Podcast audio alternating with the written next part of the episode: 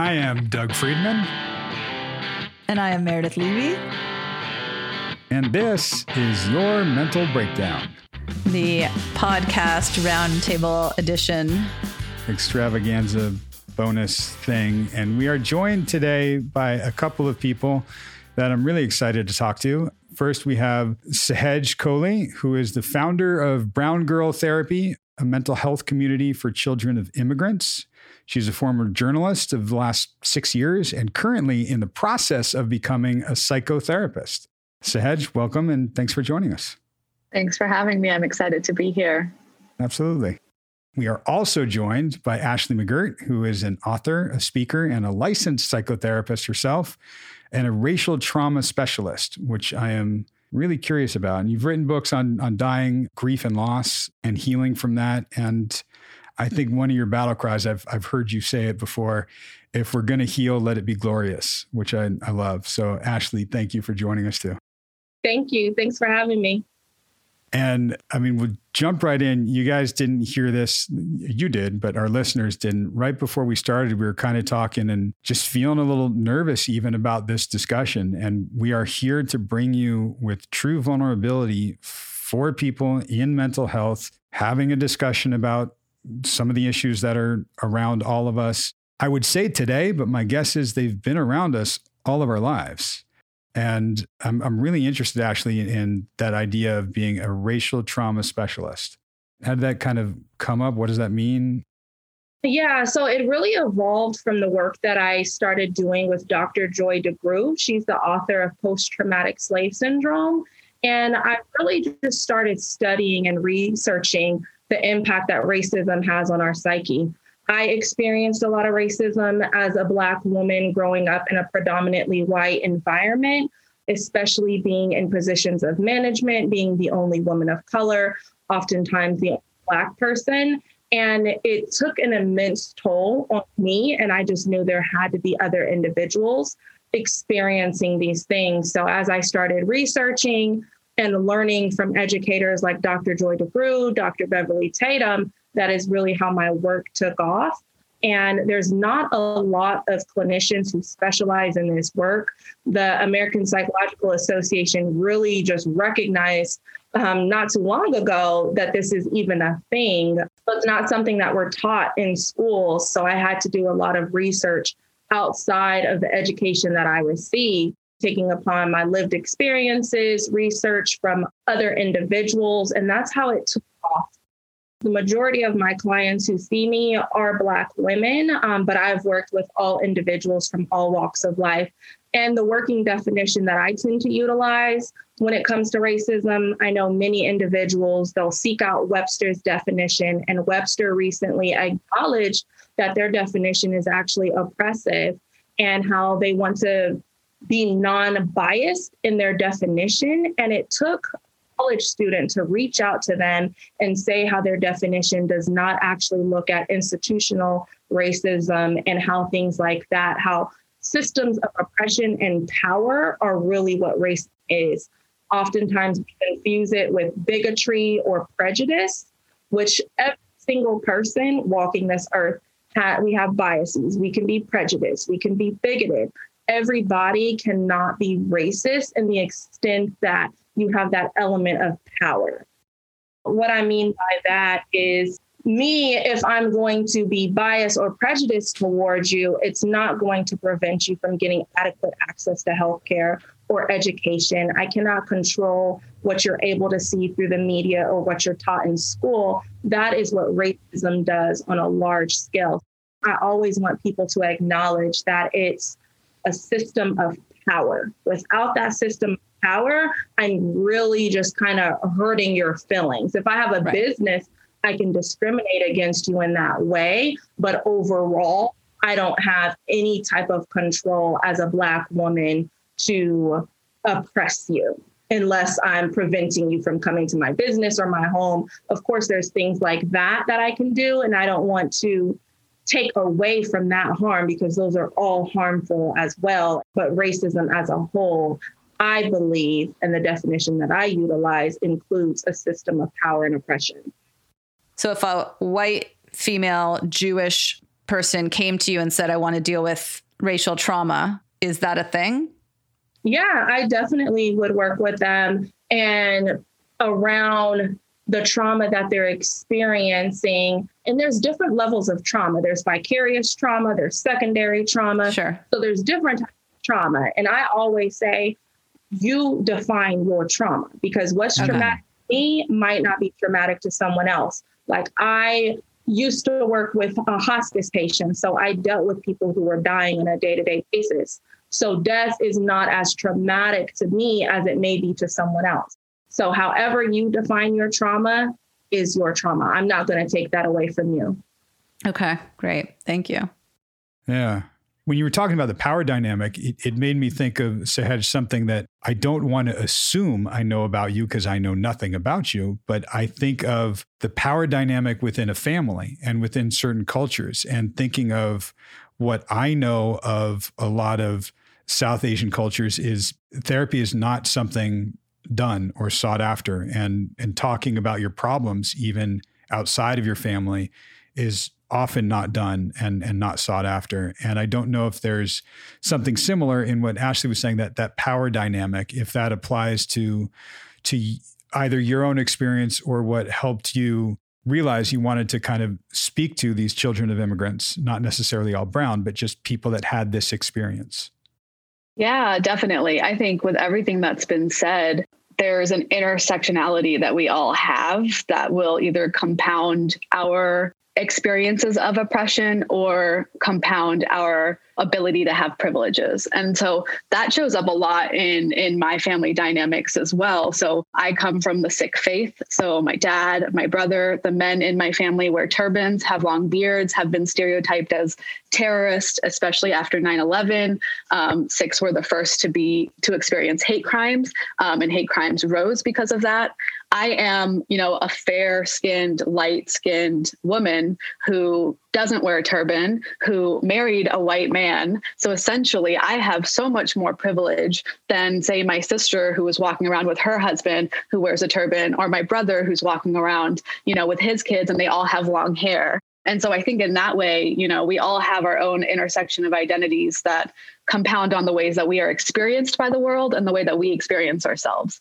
Very specifically to my family, though, a lot of children of immigrants have resources and privileges and opportunities that their parents, their immigrant parents or immigrant grandparents didn't have or don't have. I call it this thriver's guilt that I see a lot in the community where it's like, I now have access to things that my parents didn't have.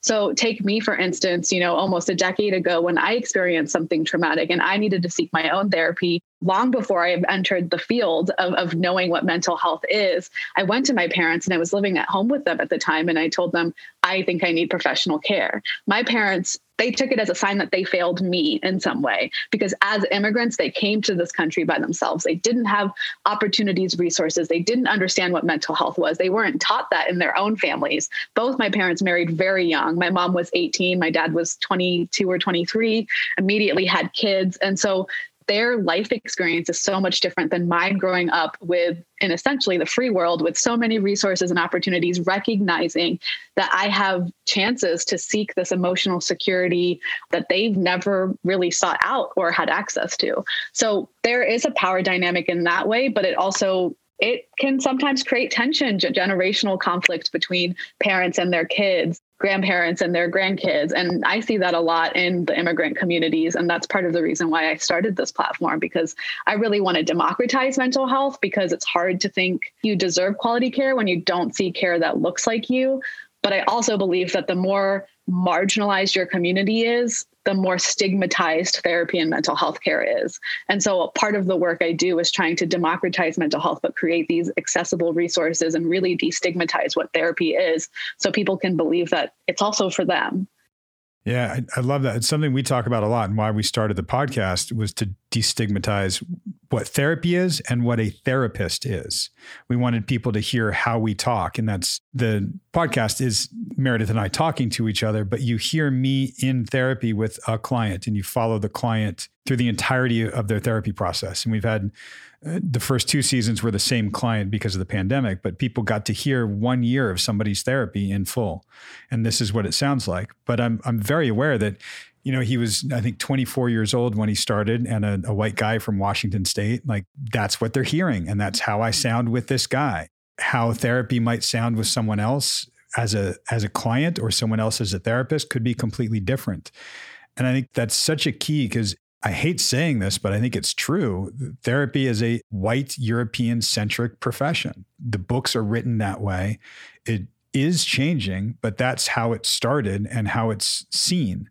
So I really love what both of you are doing, frankly, because it's professionally and personally seeing a therapist and trying to find somebody that looks like you and getting others to recognize that you have some choice in this. You don't just have to go see the old white guy with the beard that looks like Freud. Like it, that's not what it is, right?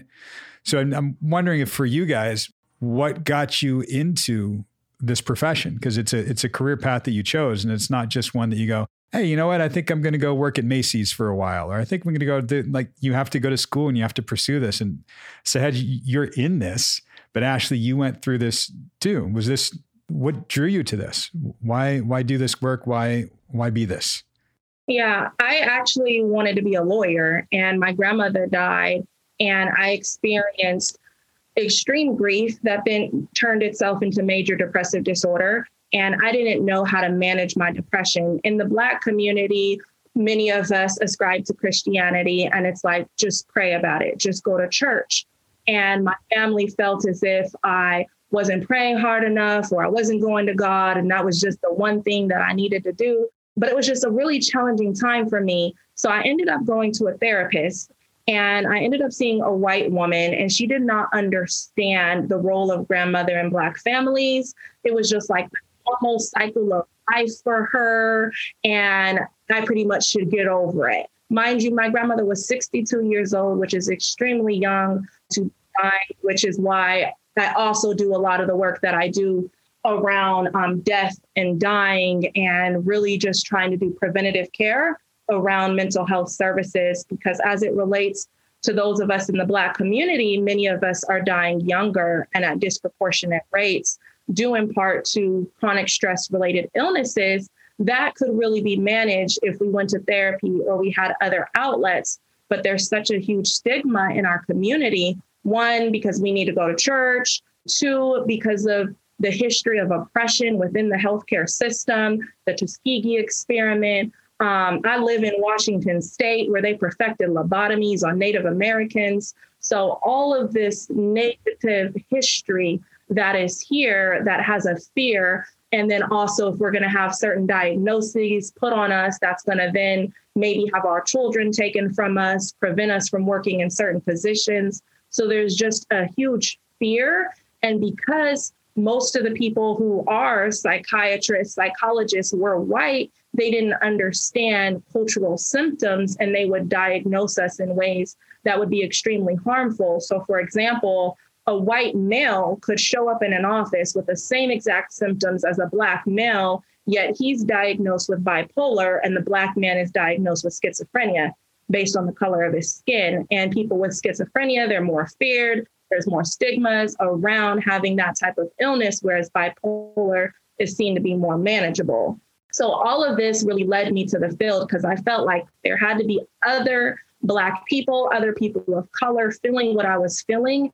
And the majority of my session, I spent my time educating this white woman on what life was like for me being Black. And I'm a child at this point because my grandmother died when I was uh, extreme. I was nine years old. So I'm nine years old educating a grown woman on what on race relations in America and the dynamics of my family. And so I spent a long time depressed. I never got the healing that I needed throughout those sessions. And there were no Black counselors around um, in the community that I lived in because my mom did try to seek them out and find other supports. And it was just other white women. So, one also being a lack of people who looked like me. Doug and I both worked in community mental health in the inner city. We worked together, and I worked with almost only Hispanic families because I'm bilingual. And I remember one family in particular. Finally, I got to see this kid after she had been through multiple exorcisms because she was dealing with bipolar and it's difficult in the Hispanic culture to go to therapy or be on medication. And I found that with so many of the people that we worked with.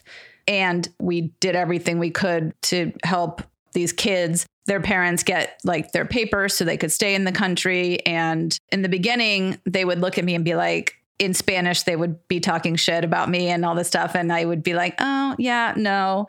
And after a little while, they grew to really like us, Doug too, because we had some insight. And the more we were both there for years, and it was really hard for them to find Spanish speaking therapists because therapists were predominantly white. And so to find that diversity was really hard. Yeah, it, it, reminds me.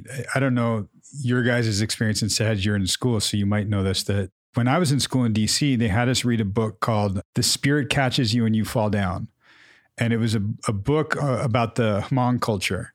And one of the children in the culture was seeking medical help for what I think turned out to be a seizure disorder, and they were having grand mal seizures or something. And in their culture, in the Hmong culture, they were just saying the spirit catches her and she falls down. It, it's a spiritual thing it was that intersection of, well, there's medical help that you need and we can see what's wrong, but the family and the culture said no.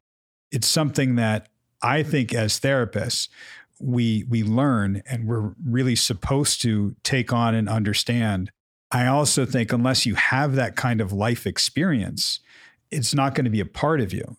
I grew up playing pickup basketball with all of my friends that were Filipino, Korean, black, and it's what I'm used to. Was no big deal. I don't think that's the norm. I don't think people have that experience. And maybe growing up in LA, we got that melting pot, and both of you are shaking your head. And I know you you guys didn't grow up in LA, so your experience is different, and that's uh, maybe that speaks to you know the, the, racial trauma that that you were talking about earlier, Ashley. That it's generational trauma, it's cultural trauma, and it's not just one traumatic experience. It's what you see around you all the time. Can I also quickly just ask for, I just want to ask so black versus African American, what are you comfortable with? What am I supposed to say? Again, walking on eggshells, I'm just like, fuck, uh, what do I like? I would say get used to walking on eggshells because these are uncomfortable conversations. I know. You have to be uncomfortable because we don't want to be comfortable right now with the state of race relationships. Nobody should be comfortable. I would find a safe space where you can go and you can process and where you have a group of people because I don't speak for all Black people. Me personally, I define myself as Black. I don't know. I just don't say African American. There are people who want to be connected to Africa and they want to be con- called African American. So I would ask the person, what are they comfortable with being called? How can how would they like to be identified? Because we are such a melting pot. Everyone's different. And it is yeah. going to be like you're walking on eggshells because of the state of race relationships. And until that's improved as a whole, I think it is going to be a touchy subject. So you're going to have to just do your own work to make sure that you can manage your own mental health when having these conversations. Me personally, I'll just tell them, like, I'm Black, I'm a Black woman. However, people want to be identified. I can't say what is right for everyone because I have a homeboy who he wants to be called African American and he just made a post about it. And I was like, well, shoot, call me Black. I love that. Yeah. If I met your friend and I was like, hey, would you prefer to me call you black or African American? Is that a question that is received? Is it okay for me to ask? I don't even fucking know. Again, it's going to depend on the mood and the energy okay. of the person. I come from a very diverse family. So I have white aunties and uncles, Korean, uh, it's a melting pot in the McGirt household. Um, so I, my aunties who are white will come to me and ask me all kinds of questions, and I'll be like, "Don't say that to black people out in the street. It's not going to be okay. well." And then I also tell people like, don't put everything on your one black friend, your one Asian friend. no, totally. So but you're going to make mistakes and it's going to be okay. And just let the person know you're not trying to be harmful and things are going to happen. Microaggressions happen on a daily basis and so many people are confused when i give workshops on microaggressions and people will literally argue with me saying how is that harmful? because i asked a person where are they from? or because i don't want to allow someone to touch my braids or Wait. anything like that. So, that is like a macroaggression. Wait yeah. I was about to ask Sahej where her family is from because you just said South Asian. So now that I was about to say that, and then you just said that's a microaggression, is it? Well, it's it's like what Ashley is saying. It depends on the energy. It also depends on the context of the conversation. For me, that question can be totally loaded coming from let's say a man who's trying to hit on me in the street and is trying to exoticize where I come from and wants to know where I'm from but in this context, I don't feel like it's a microaggression. To answer your question, I'm from my family's from India, but my mom's actually from Japan. Uh, born in, uh, she wasn't born there, but she was raised there. So my maternal family lives mm, in Japan. Wow. I visited Japan a lot growing up, and this is what I mean by intersectionality as well. Is like you can't know that just by looking at me. You can't know that I I have like fond nostalgic memories for Japan just because I look Indian, I have an Indian name where you're from is such a complicated question anyways especially when you're talking to people who come from households and families where immigration is such a thread in their ancestors. For you guys in, in the circles that you're in and what you you know the communities that you're creating if you're seeing or, or feeling that sense of how do you know what to say what to do what to tell your clients what to tell other therapists I don't know how you guys feel about it because you walk in shoes that I don't walk in. I think for me personally, in the last year, what I've noticed in the South Asian community is that there was finally a reckoning of some sorts because of George Floyd, because of the you know Black Lives uh, Matter movement, and because of the pandemic. Quite frankly, I think because the pandemic put everything else on pause, I think a lot of communities were faced with what was at the reality of what was actually happening for the first time. And that is, quite frankly, so incredibly sad and and it shouldn't have taken this long. But what i saw in the south asian community was a lot of people finally being like how do we have these conversations with our parents? How do we have these conversations with our neighbors with our aunties with our uncles with our grandparents? And that is not a comfortable conversation to have for many of us I have always embraced discomfort. It's just been a part of my nature since I was little, which I will, I don't know where it comes from. I don't know why, but I'm someone who doesn't really get uncomfortable by these things. And if I do, I will just embrace it and keep, I, I won't turn away from it, which I think a lot of people tend to turn away from that discomfort. And that's the problem. It's like, let's pretend it didn't exist. Let's not keep powering through. Let's not make the changes we need to make. And so when I had to have these conversations last last year with my parents as well, um, and people I knew in the community, it was something that no one had really talked about. Of course, it's uncomfortable, but that's where like obviously my experience and Ashley's experience are going to be inc- incredibly different because I have so much more privilege than than the black community has. And so for me it's about being an ally, fighting against the model minority myth, recognizing that immigration and my parents being able to be in this country was at the hands of black people in the civil rights movement. So like those are the kinds of conversations that need to be had and it differs from community to community.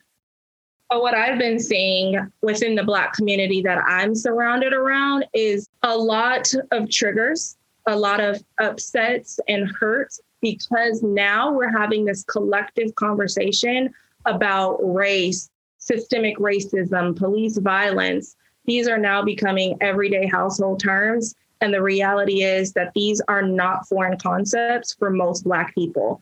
And we have these conversations within our community. Now, people's employers are sending out letters about Black Lives Matter and acknowledging things that we have known for decades. So it's been to many of the people, and me being a racial trauma expert, the, I'm getting the people who are upset by it. So that's why I'm seeing an influx of that because they're reaching out for support. So they are really triggered by it that their coworkers are now seeing them. And it's like, you didn't recognize that Eric Garner was choked to death, but now that George Floyd was choked to death, you're starting to recognize that this is how Black people are dying.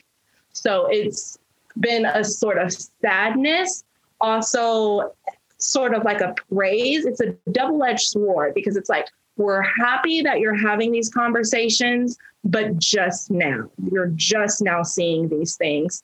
Um, so that in itself has been pretty painful for some to some of the people that I've seen within my community. For me, having done this work for over a decade, I'm used to people not recognizing these systems, not seeing it, not acknowledging it, because part of my work is to get people to see it and really understand how it impacts not only our mental health, but our physical health, especially because I believe racism is the reason in which so many Black people are dying at extremely young ages. And just me doing hospice therapy, the majority of my Black hospice patients were like 30 to 60 years old. Meanwhile, my white hospice patients were living well into their hundreds. I had hospice patients I had to discharge at like 104 years old because they weren't showing signs of dying. And in order to be on hospice, you have to be active dying. So we would discharge them. Meanwhile, I'm watching 30 year old Black people die from COPD, chronic heart failure. This is stress. My own grandmother died from a stroke. The leading cause of strokes is stress. My grandmother was stressed out. She was attacked by the police. She had to pick tobacco. She got paid pennies, so she did have some income for picking tobacco, but it was literally pennies. And that just took years off of her lifespan.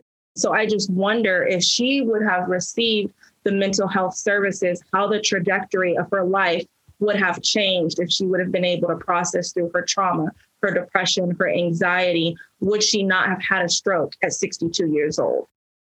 Yeah. Wow. Thanks for sharing that. That's incredible. And I, I mean, startling to me that hospice for Black people, you were seeing 30 to 60 year olds. That's, that's incredible to me. And it's something where maybe we're just aware of that now, you know, for ourselves. But I think that's something that a lot of people have been aware of for a very long time.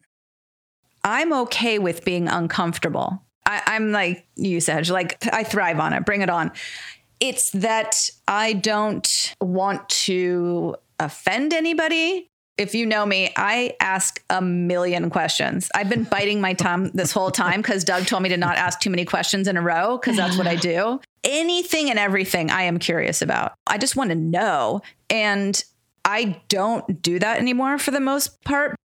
I think the idea is you come from a place of true inquiry and we're having this conversation. It, it's truly, I think, inquiry and, and we want to know and we want to get the word out. There's something horrible and wonderful that's happening in the world around us, which is all the stuff that was hidden for so long or talked about only in corners is now being talked about in the open. I think our listeners are listening to a therapy podcast, so they get it. Here's an opportunity to talk about that trigger and to have a conversation about that a lot of mm, the white clients that I work with come to me and they're like, I don't know what to do or say. And I'm like, fuck, I don't either. How do I walk through the world being white and privileged and and not walk on eggshells? And I'm like, now I have a good answer from you, Ashley, which is like, no, you're going to. And like that's okay. Which I think is actually really helpful self awareness is key. You know that you ask a lot of questions. I know that I asked a lot of questions. So I make peace with the fact that not everyone's going to want to answer my questions. The difficulty is too many of us are stuck in our own neighborhoods, which I know we've been forced to due to being in a global pandemic, but even prior to that. I live in Seattle and my friends in Seattle refuse to go to Tacoma, which is a city 45 minutes out the way. They feel like it's another country. They refuse to go there. And it's like you won't even leave outside of your city. So, how can you experience what is outside of Seattle or outside of your norm if you're not leaving outside of your neighborhood? So, definitely, we have to open ourselves up, expose ourselves to different culture. Netflix has whole different categories about different ethnicities and races where you can watch the movies. Google is your best friend. Um, so, there's lots of information out there and no one should have any excuse to not navigate or not know how to be anti racist with all of the free information that is available. Yeah. I think also just like adding to that, I think what I have seen amongst some of the white people I know and have have and do associate with is that there's this expectation, and I'm not saying this is true about either of you, but I there's this expectation for it to be easy. It's not going to be easy. Like going to your black friend ask them questions, that's the easy way, but you are still perpetuating what the problem is that you you deserve their time, you deserve their free labor, you deserve this to be an easy task. That's where like it's like it's not going to be easy. This is going to be a lifelong relearning, unlearning, you know, process for all of us, and frankly, all of us who are not Black to be doing this work actively. Um, and so there are tons of resources. There are tons of ways to learn and, and hear people's stories and, and learn about anti racism. I mean, there are people who are literally anti racist educators and, and want to do that as their work who create resources for this for this very topic and you know going off of ashley's point too just it just reminded me like i've i know people who've lived in big cities that are so diverse and still only gravitate to people who look or sound like them. And that's also a problem. It's like you have access to people who don't look like you who come from other cultures. You have restaurants with different foods and you are still only gravitating to what is comfortable. And it goes back to get uncomfortable. Do the thing that you've never done. Talk to the people you've never talked to. Eat the food you've never eaten that's how you learn about a culture. That's how you learn about history. That's how you like experience things in a way that is new and different. Yeah i want to move towards this a little bit because how you guys are talking i absolutely agree. And i will say that we have in a sense broadened our hometown because of our social media presences. Sahej, you, you in particular, you've got a large following on on Instagram. It's literally called Brown Girl Therapy, right? And I don't know that people necessarily know what it means to be brown girl therapy. So uh, honestly, it started it started very specifically for South Asian women, and that's where the brown girl comes from. Um, I have actually had conversations with my black friends who call themselves brown, and it's like this is that's where you get nuance, and it's like contextual, it's individualized. People get to decide for themselves how they identify, how much they identify as what they identify as. Those are all like very personal personal things for me when i started brown girl therapy i identify as a brown girl i have always identified as brown i've always identified as indian south asian but skin color as brown as a brown girl i've, ex- I've been experienced by the world as someone who is ethnically ambiguous and brown in skin color and i know other people have too and so when i started brown girl therapy it was for South Asian women. It grew very quickly into something for children of immigrants. And I think that brown experience is still translatable for a lot of people who are Asian American, who are Latinx, who are come from countries across Africa. I know the Brown Girl Therapy community has over 100 countries represented. But then we also have the immigrants of European, the children of European immigrants. So it's again, I, I come back to this intersectionality, but that's what it is. Like we cannot make these assumptions. It is how we are experienced by the world, how we experience the world, and the privileges and oppression that we might experience along the way. Hmm. Yeah, well said. Do do you guys feel a I don't know if pressure is the right word, but a a pressure or responsibility being people that are on social media that you do have a platform that reaches beyond just your your particular town or your particular culture yeah i mean i think i think pressure mm, i don't know but responsibility yes i think i am a brown woman who has worked predominantly in white places who grew up in a predominantly white area. Um, I did go to the thing about where I grew up. It is very black or white. So it was like I grew up in, an, I, I went to a high school that was black and white, but there wasn't anything else. So I was one of few non black, non white people. So I was experienced differently in that way. And I have created, I have, I mean, I'm in a mental health field, I'm in a field that is predominantly white. I have experiences from both sides of the couch, um, both seeking therapy as a client, but now being a therapist as a woman of color. I've created a business that's really successful and I've gotten a book deal. All of these things are very rare. It's a rare thing in my community. And, and I think the more that I achieve these successes, the more responsibility I feel to represent the community. Of course, we are not a monolith. No community will ever have a monolithic identity, but I think I find it as my responsibility to shed light on these different cultures, especially I, I do it twofold. I do it for my community to help them access resources, to feel seen, to feel validated, to have community. But I also do it for white therapists and other therapists who I know are going to be seeing people in my community because there's more of them. So that's where I feel the responsibility to be like, hey, follow this page, you know, learn more from me, learn more from the community, read the comments. The community is incredibly engaged. The minute I pose any question, you will see hundreds of comments and they're very different. This is where I think social media can be so useful for people to learn, to sit, to listen, to be allies, to not join the conversation, but just follow along so that they're learning more about a community. So I don't think I feel pressure in that way. I think I, I think I just feel a lot of responsibility, which sometimes can be very overwhelming. But it's like they say, you make it to a table, you want to look back and bring your community, you want to bring people with you on that journey, and uh, that's how I really see the work that I'm doing is opening doors for other people to be able to also access the same things. So you want to help educate white therapists because you know they'll be working with people in your community. Yeah, is that different than wanting to educate white people? I think white people can follow along and learn. I just don't think that's what I am. My intention is with Brown Girl Therapy. It's very much in the mental health field of educating people in the field. Yeah, no, I love it. I looked at it and it looks amazing. I would love to think that, oh, yeah, we're, we're all just open minded in this field. If you're coming to mental health, you're coming to mental health because you have issues or you want to learn more, you want to be more open, more enlightened. But I'm sure there are a lot of people along the way that have tried to knock you down or pulled you down. It doesn't have to be racist, but just things that could even be from your own community. People saying to you, like, wow, you don't leave Seattle. What's wrong with you?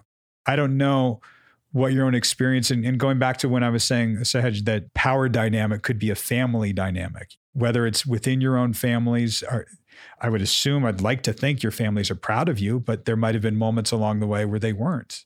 And I, I don't know what your experience with, with that is.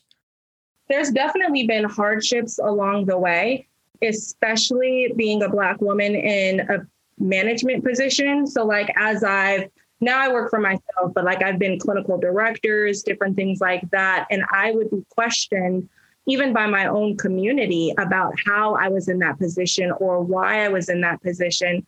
And a lot of times it's because even Black people can uphold systems of white supremacy and have our own biases. And we're so conditioned to see a white man in a position of power that people would often go up to my white counterpart, who was my assistant, didn't even have an office, and just assumed he was the director because he was a white male. Meanwhile, I had the nice office, and they would walk right, right past me and just assume he was the person in charge. And I got this from my own community. So that would be a little sad in that sense. But then to hear their praise, but also I feel like people would ask me questions that they wouldn't ask a white person. Like, I want to see your degree, or how did you get here? And I would often have to explain myself, or, oh, you went to the University of Washington. How did you get in? And just as if I was not supposed to be at that institution of learning because of the way that I looked. And it could be an age thing because also I looked really young when I was in those positions. I excelled and graduated really early. So my career took off at a really young age as well. So it could be like ageism, colorism, all of these things compiled into one that I experienced. And then in terms of maybe just like negative comments from people, because I do a lot of work around racial trauma, even like defining what racism is, I will have lots of battles about who can be racist, what is racism. And I don't engage in that back forth. It's not productive. And some people, no matter what you tell them, will still have their prejudices. And my goal, my intention is not to change the minds of bigots. It's to change policies and procedures that uplift them and keep them in positions of power. That is what I want to do. So I'm all about changing the laws. Um, if you want to continue to feel like Black people, BIPOC communities are a certain way, that is your prerogative. But it is the system that is enforcing those, um, the education system, the healthcare system. That is what I want to change and what I advocate for in my life, and really just trying to get my family on board with mental health, especially because so many people in my family have died at really young ages, and it's all been chronic stress related illnesses. I talked a lot about my grandmother, but my uncle also died of a heart attack in his 50s and he was extremely stressed out and he actually died looking for healthcare insurance. So he was traveling state to state, trying to get work and trying to obtain healthcare insurance and ultimately passed before any of that could happen. And when I look at his life and I look at other people in my family and other people within my community, and I'm seeing it's stress related to racism, related to systemic oppression that is ultimately leading to them dying at an early age.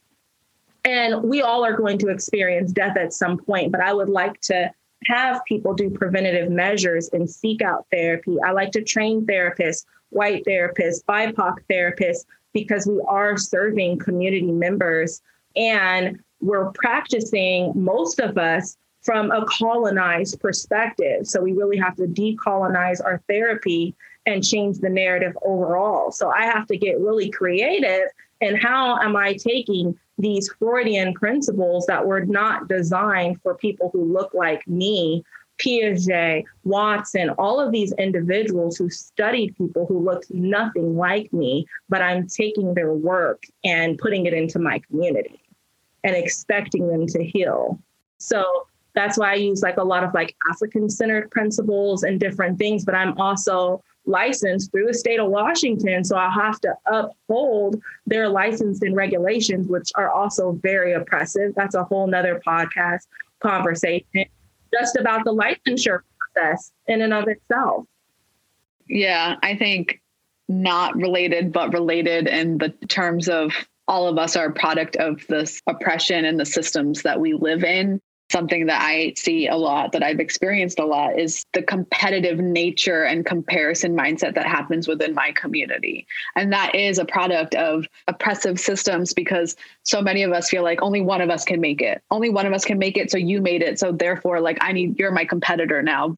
And when I say white people here, like, I'm writing a book on the mental health for children of immigrants. I have always devoured self help, personal development all of those books I've devoured have always been by white authors. But even I, going through the process of trying to get this book deal, was like, who's going to want to sign me for a book deal when I don't look like that? When there's I can name maybe one other person who is not a white person who already wrote a book on self help. Like that's how the systems make us feel like, oh, only one of us can make it. Only one of us can do the thing. And so, what I've experienced through building Brown Girl Therapy are other South Asian female therapists trying to take me down, you know, going behind my back, trying to tell places that I have speaking engagements that I'm misrepresenting myself, even though I tell everyone I'm a graduate student. I've had people be really competitive with me about the content, plagiarize what I'm doing, and say that it's, you know, it's things that happen all the time. And I know it's because there's this there's this mentality that we can't all make it together because no one's gonna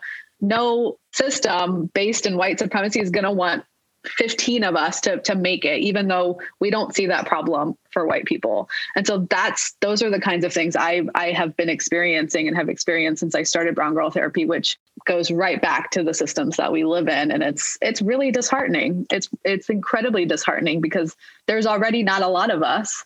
And yet we feel like we're pitted against each other because of the way the systems are created I definitely experienced some of those things as well, where it's like only one of us can make it. And I'm always uplifting other Black therapists, encouraging them because I cannot do all this work. I've been booked for over a year. There's not enough Black therapists.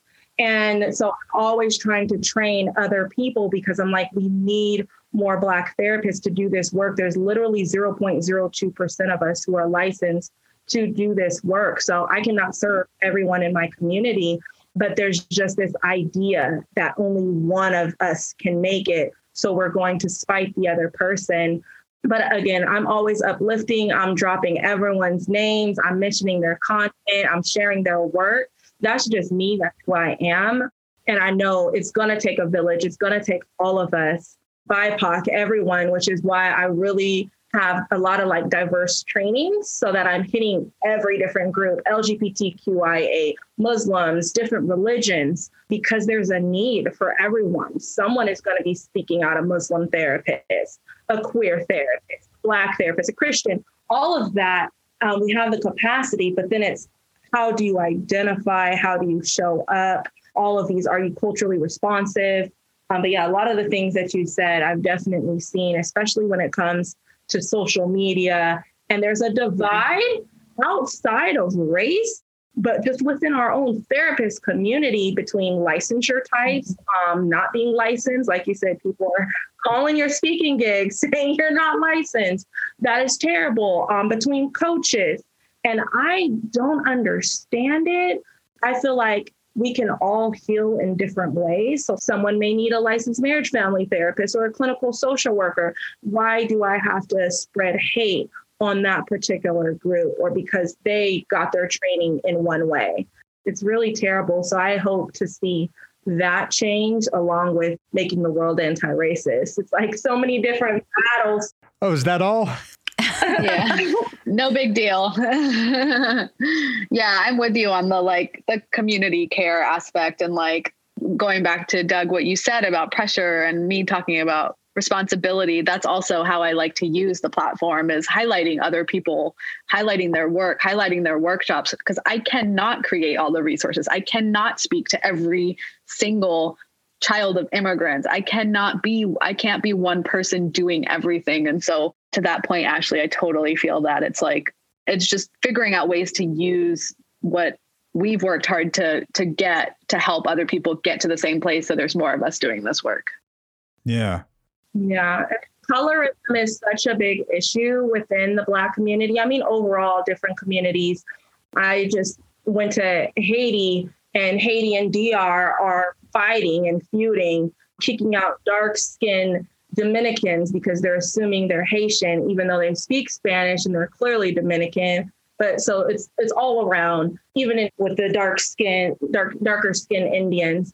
But I will show up in spaces and I identify as dark skinned. Some people feel like I'm not as dark, but it's interesting because my other dark skinned friends will be like, you are received in white spaces with your dark skin in ways that we aren't because our nose is bigger or our lips are darker, my lips are more pink.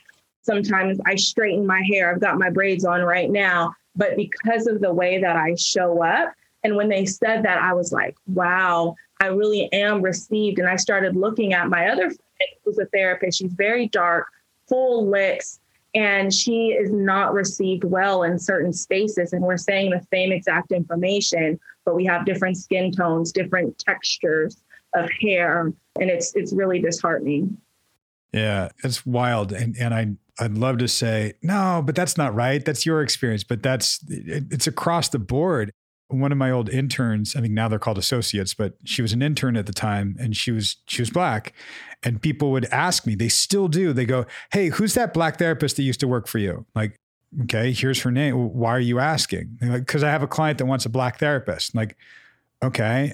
Number one, she's from the DR. So what kind of experience are they looking for? number two, actually, this is number one. She's a sex therapist is that what they want? Is that what they're looking for? I mean, she happens to be black and dark skinned because she's from the DR, but it's not a fit. And I know a couple others. Do you want to know about them? So finding resources, I think, is huge because it's, ah, man, I, think you guys hit on something I'm very passionate about and talk about a lot is a lot of people have this scarcity mentality only a certain amount can make it. There's only enough for for you know some, so I got to get mine.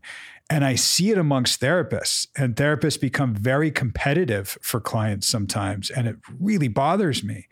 And I hear it a lot too, being a white male, like, oh, great, you're a white male in America. But in my profession, being a, a white for me, I, I, say a white straight male. I don't know the, the proper terminology for others, but that's what I say. And, and, people will call me and go, Hey, well, you're a male therapist. Like, I'm full, but you know others, right? like, what do you mean by male therapist? What do you want? Because I know I know a bunch that are fantastic. They happen to be gay and they're great. I know a lot of females that have a lot of masculine energy. What do you want?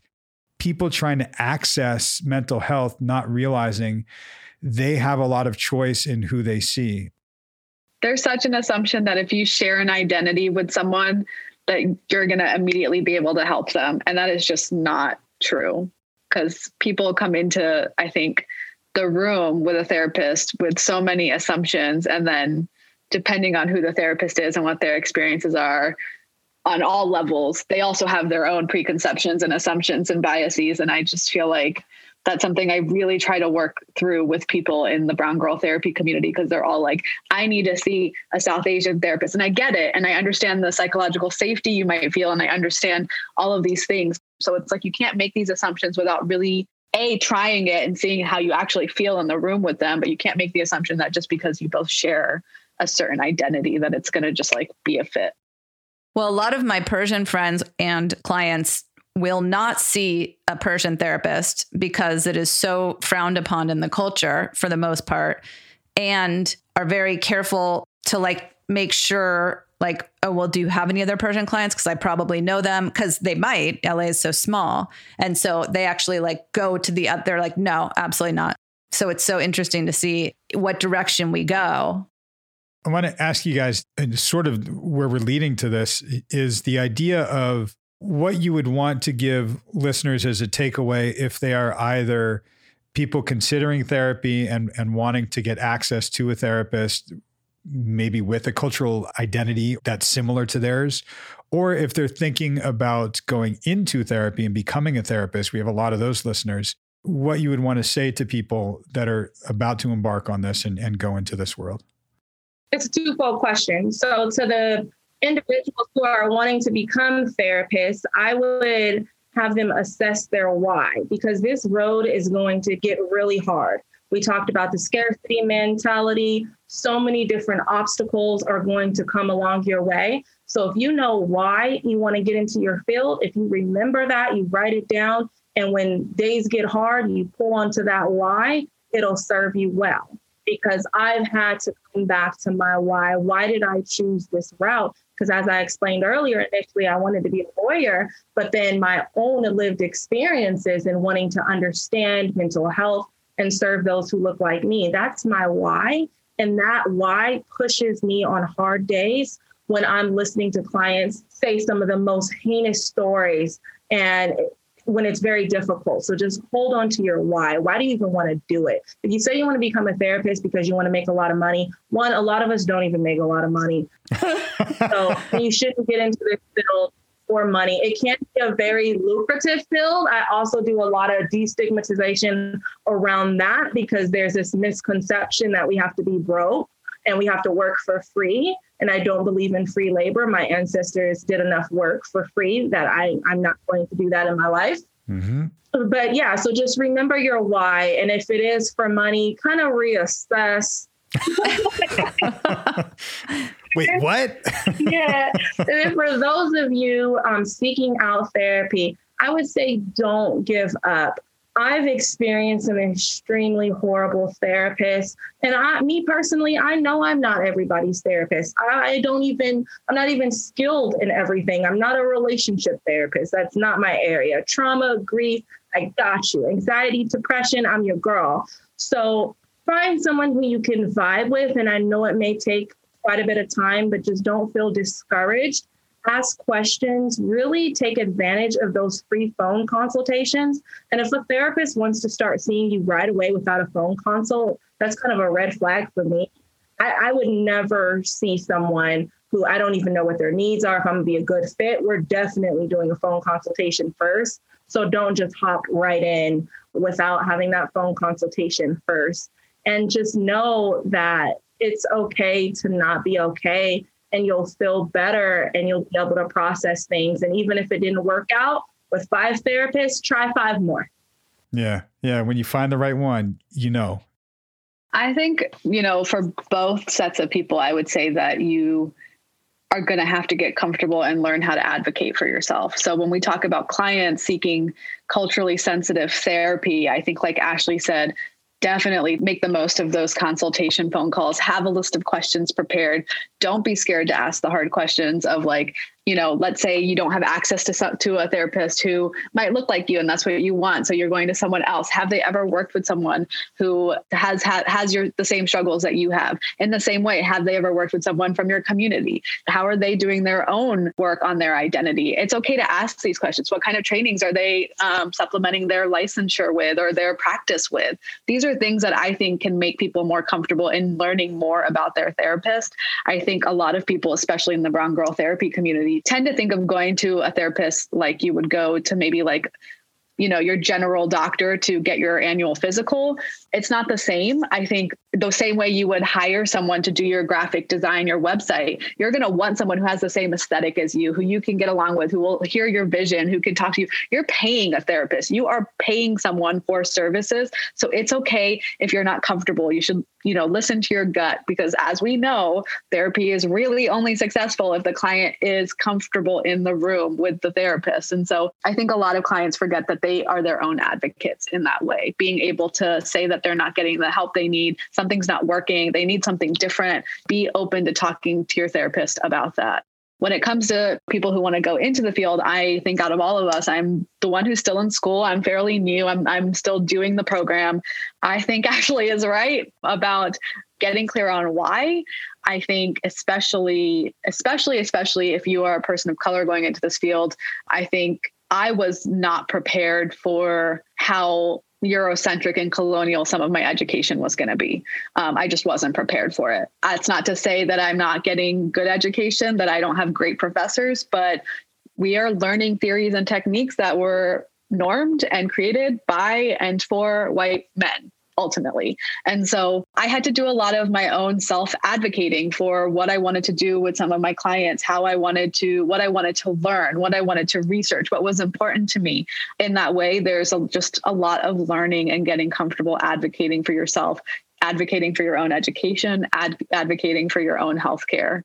I got really lucky that I started my program at the same time as a few professors of color who have been incredible mentors. Even building Brown Girl Therapy, I've been able to connect with other counselors who are across the, the nation who are able to, like, you know, have Zoom calls with me where I feel less alone. I feel less isolated in my identity and the work I want to do. There's not a lot of research on second generation immigrant mental health. Um, a lot of the immigrant mental health research is on immigrants. Mm-hmm. There's some research research, but as we know about research, it takes a really long time. I think research is obviously incredibly valuable information, but when we're talking about real time right now, helping people, learning how to help people, mentorship is key. I think books are key because and even just the way we consume media and what this goes back to what we're watching what we're reading what we're listening to and then social media for sure i think that i feel very humbled and privileged that i've been able to create a space where i can educate other people on the second gen immigrant experience and that has been i get messages all the time from therapists from around the nation who are like your post is helping me with my client i've been able to send my client to your page as a supplementary resource like you know that's how i feel like i'm learning alongside everyone else but i'm creating the resources for people to have that learning because i'm realizing how much i'm not have i don't have it in my education I definitely agree with all of that. Mentorship is key. I believe we should all have a mentor and we should be a mentor. And in addition to that, what have I learned? The most profound thing that has stuck with me, it's driven the work that I do, has been around post traumatic slave syndrome and really just recognizing how slavery had so much of a generational impact on our behaviors, our thoughts, and our actions as Black people. There were things that served us well during slavery that are very destructive within our communities. And once I was able to understand why that was occurring, it changed my perception on my life. For example, during slavery, Black mothers, they would really talk poorly about their children because they were going to be sold off. So they would say, Hey, my son is weak like he ain't no good. They would say all of these negative things, but it was really to protect their son so that their son was sold off. And slavery ended. And here we are, present day. And that's still been passed down within our families where we're talking poorly about our children. And that was something that I experienced. within my family. And when I started realizing, well, my mom said those things to me because her mom said those things to her, her mom said it to her, and the slave master said it to her. So when I recognized that and I seen how it impacted our family, we were able to sit down and have a conversation so that we could literally change that. Because it's not that they didn't love us, it's that that's how they were taught to protect us. But it's very harmful and then at that point, so much damage can already have been done to the psyche. Wow. And there's so many other things in that when it comes to that was just like one little example that really pushed the work that I do to really heal from racial trauma and just this legacy of slavery. And even within the Jewish community, with looking at how like the Holocaust and how that showed up within your ancestors and how it's passed down generationally to your family. It impacts your behaviors, how you respond. Native Americans, the things that they experience within their communities. So we all have this particular generational trauma. Um, but it was a real big like aha moment when I seen certain negative aspects within my own family life. And it's like, wow, that served us well during slavery, but we're free people and we're still doing these harmful things now, how can we change as a people and be better?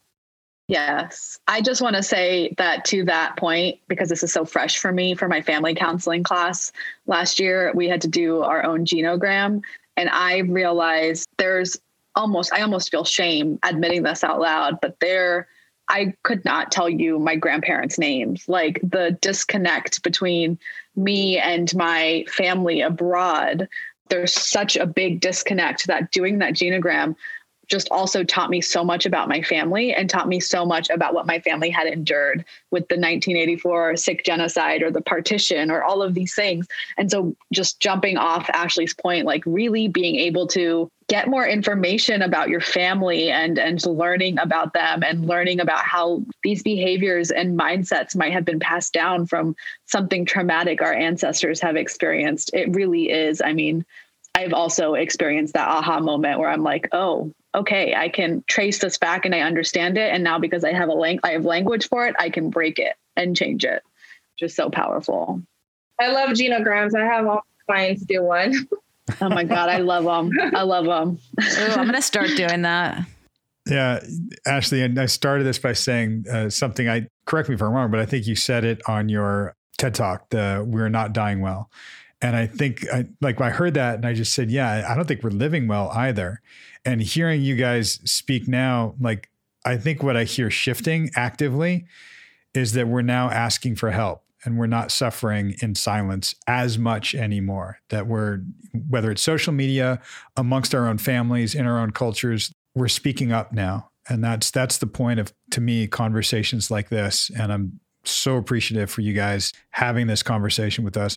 I mean, we're all doing it as therapists, but I, I think what you guys are doing to me takes takes it a notch above because you are kind of putting out there your experience and, and your culture and what you're doing and, and saying it in a certain way. I'm trying to do that in my way. And I realize I'm a white male in this world, but this is this is my version of what I can do and and open things up. I think we all hopefully are doing our own part if we can. Yeah, we all have our own spheres of influence. So yeah. we all need to be doing even if it doesn't feel like we're making a difference, I assure everyone who's listening that if you are unlearning, relearning, doing all the right things, getting uncomfortable, you are probably impacting someone else to do the same. So, yeah. For sure. If you made it this far in the podcast, like that's profound because yeah. I've been like, oh, they're talking about that race stuff. Right. Right. Again, thank you guys so much for being here. And I want to let people know where they can find you. Take it away, Ashley. If people want to find you, what's the best place for them to get you?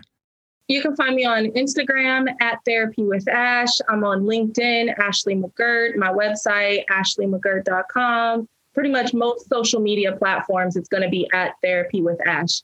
Awesome. And Sahej? Yeah. So Instagram is at Brown Girl Therapy. I also have a personal professional page that is at Sahej Kohli. And then Twitter at Sahej Kohli. I don't have a website, so don't try to find one. But yeah, so Twitter and Instagram and link and LinkedIn. yeah. Okay, awesome. Right on.